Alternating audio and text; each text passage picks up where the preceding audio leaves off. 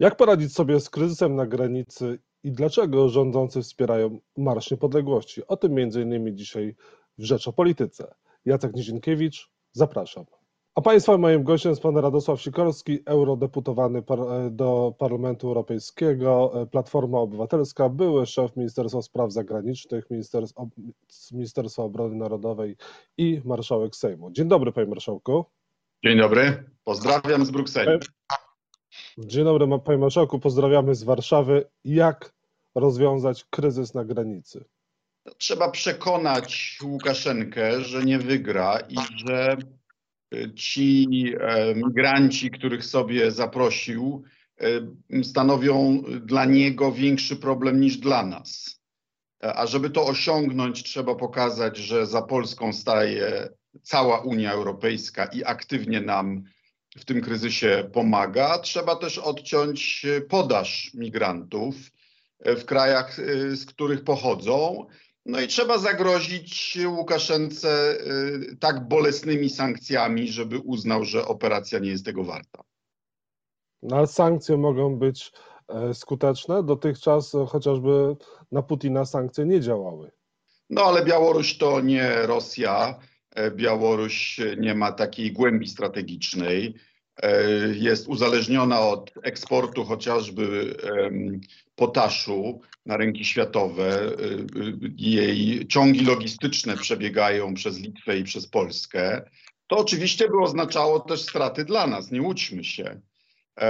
No ale, ale to Łukaszenka zainicjował tą akcję. Czy Polska powinna przyjmować y, migrantów, czy powinniśmy wybraną ich część ich przyjmować? Jak to powinno wyglądać z punktu widzenia technicznego na granicy? Co się powinno dziać z tymi ludźmi? No oczywiście nie możemy przepuszczać jakichś tłumów, y, który, które e, chcą nielegalnie wtargnąć e, na polską stronę granicy. Nie ma prawa człowieka do nielegalnego przekraczania granicy.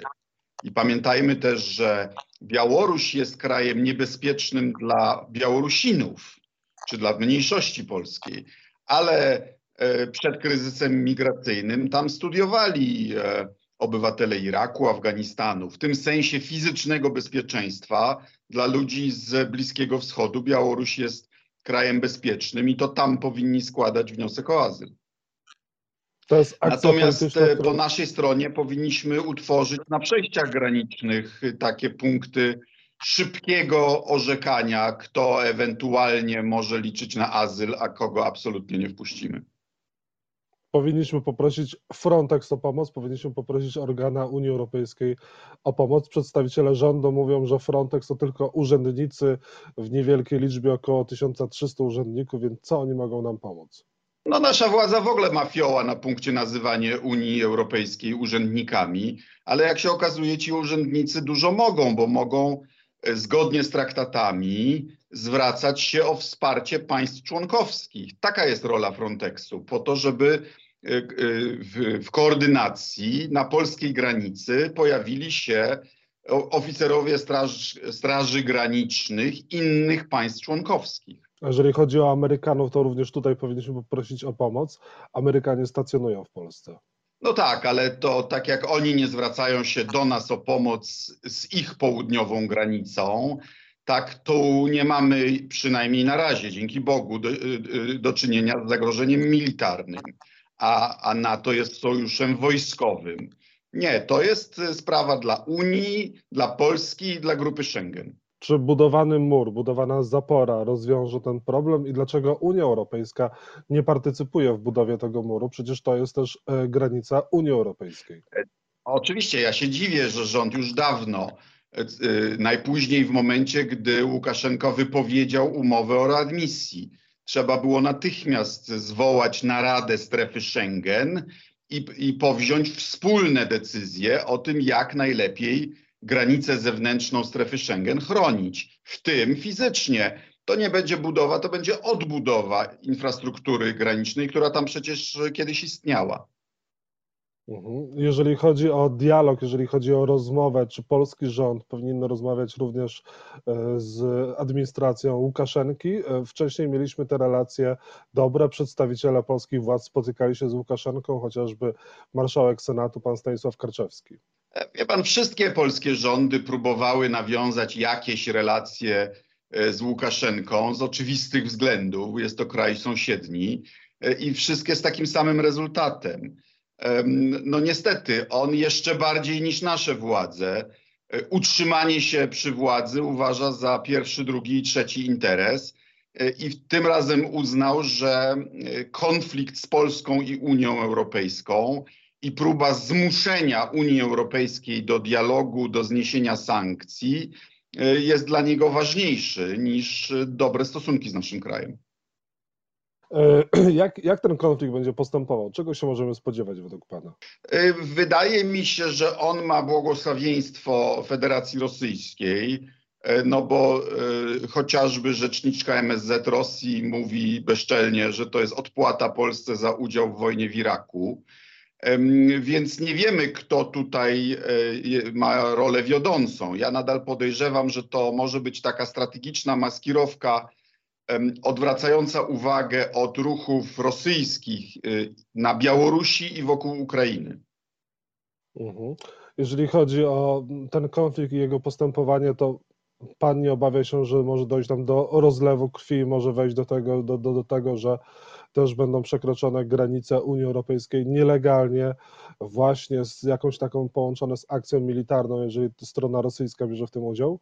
E, oczywiście nie można tego wykluczyć. Nie wiemy, w co gra prezydent Putin.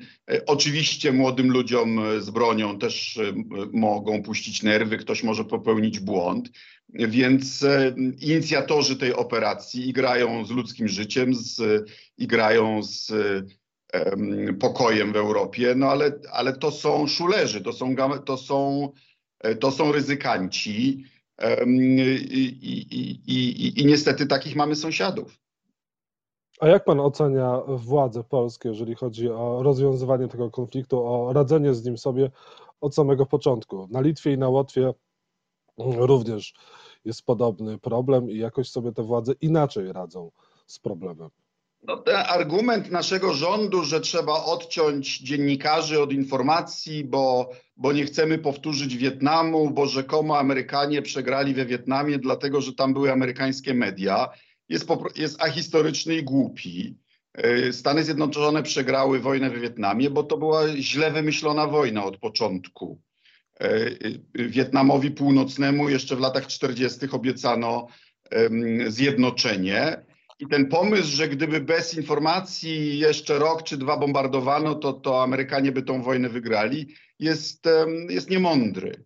Y, tu odwrotnie, trzeba pokazywać y, dyplomatom naszych partnerów unijnych i, i mediom zagranicznym także, że Polska stara się tym zarządzać w sposób profesjonalny, że Y, jakieś humanitarne gesty też wykonuje, bo przecież e, te etyczne dylematy się nie skończyły, związane z dziećmi y, na, na, na mokradłach i tak dalej. Tu potrzebujemy też sympatii społeczności międzynarodowej, bo media białoruskie, rosyjskie z ich potężną siłą rażenia przecież nie śpią. Y, poza wszystkim to jest szansa dla polskiego naszego rządu y, na wyjście z izolacji w Unii Europejskiej, bo tu akurat od początku konsekwentnie y, y, instytucje europejskie i inne państwa członkowskie nas wspierają, a wręcz po cichu są wdzięczni, że, że to Polska bierze na siebie całą, cały ciężar radzenia sobie z tym kryzysem.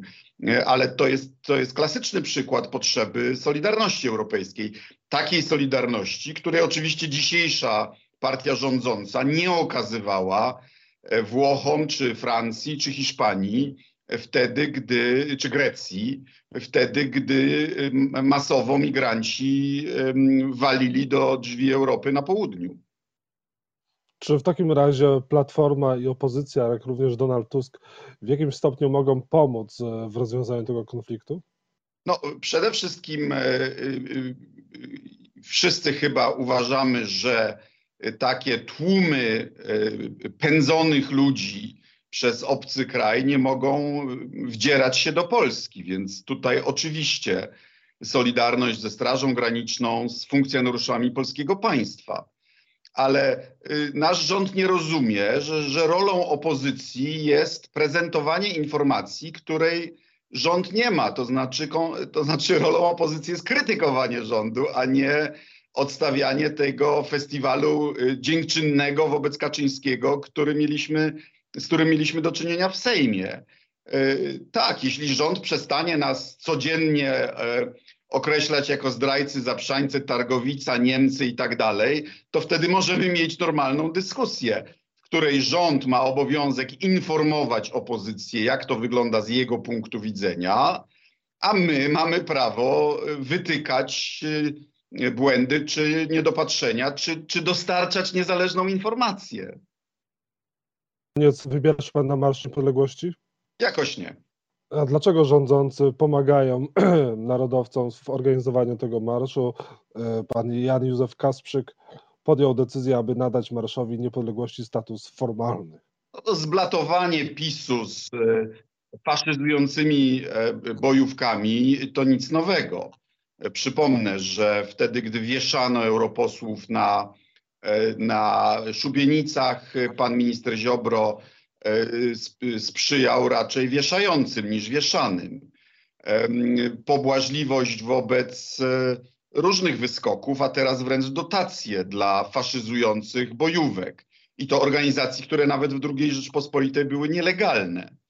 E, Kaczyński ma starą zasadę, nic na prawo od niego i on konkuruje z Konfederacją na, na głosy eurofobów i skrajnej prawicy i, I, to jest tylko kolejny, kolejna odsłona tego, tego yy, dość parszywego procederu politycznego.